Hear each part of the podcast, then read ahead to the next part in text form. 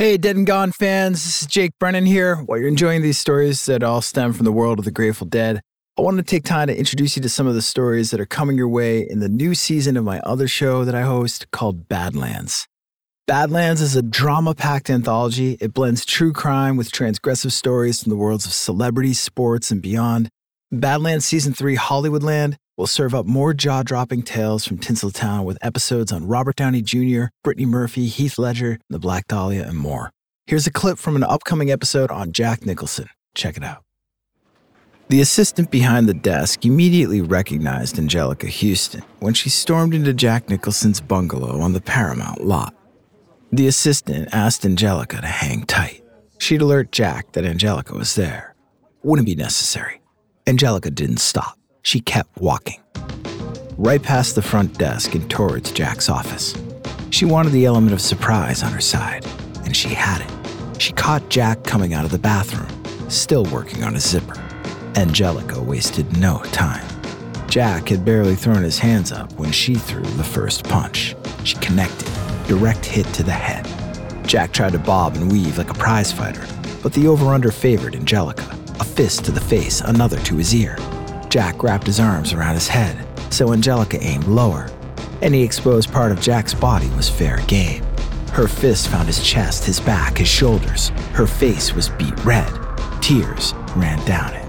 Jesus, Jack thought. The suit. Watch the damn suit. It was 1989. It seemed that once again, Jack Nicholson was unbeatable. Anjelica Huston thought otherwise. She didn't get the satisfaction of having the entire Paramount lot witness it, but she did get the satisfaction of knowing that the beatdown was more than justified. She had found love notes from strange women in the past, not to mention the time when he and Anjelica went to see Carole King play in Central Park and Joni Mitchell decided to sit on the ground between Jack's legs throughout the whole show.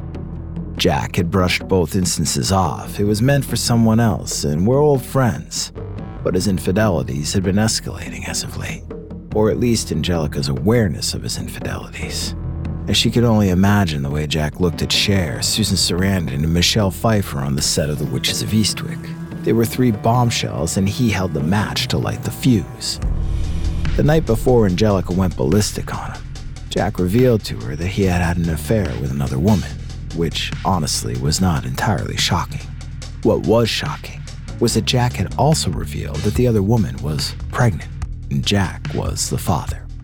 Incredibly, that's not the only thing that sent Anjelica Huston to Jack's bungalow in a full blown rage.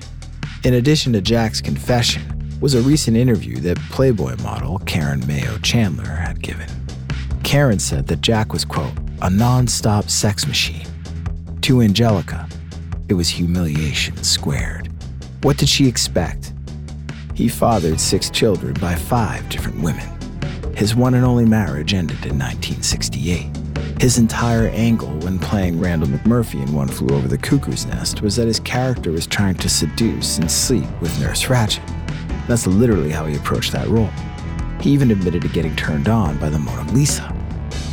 Jack's sexually charged reputation may have been the reason why, in 1996, when Jack was 63, a prostitute sued him for assault. She claimed that Jack hired her and another woman to come to his house in little black dresses, that he refused to pay their agreed upon rate of $1,000 each. Despite that, Jack settled out of court with his accuser for a total of $92,000. But back in 1989, there were no cops called to interfere with Anjelica Huston's assault on Jack Nicholson, and that was a 100% justified smackdown and it also gave Jack pause when he licked his wounds. Perhaps he wasn't the invincible A-lister he saw himself as.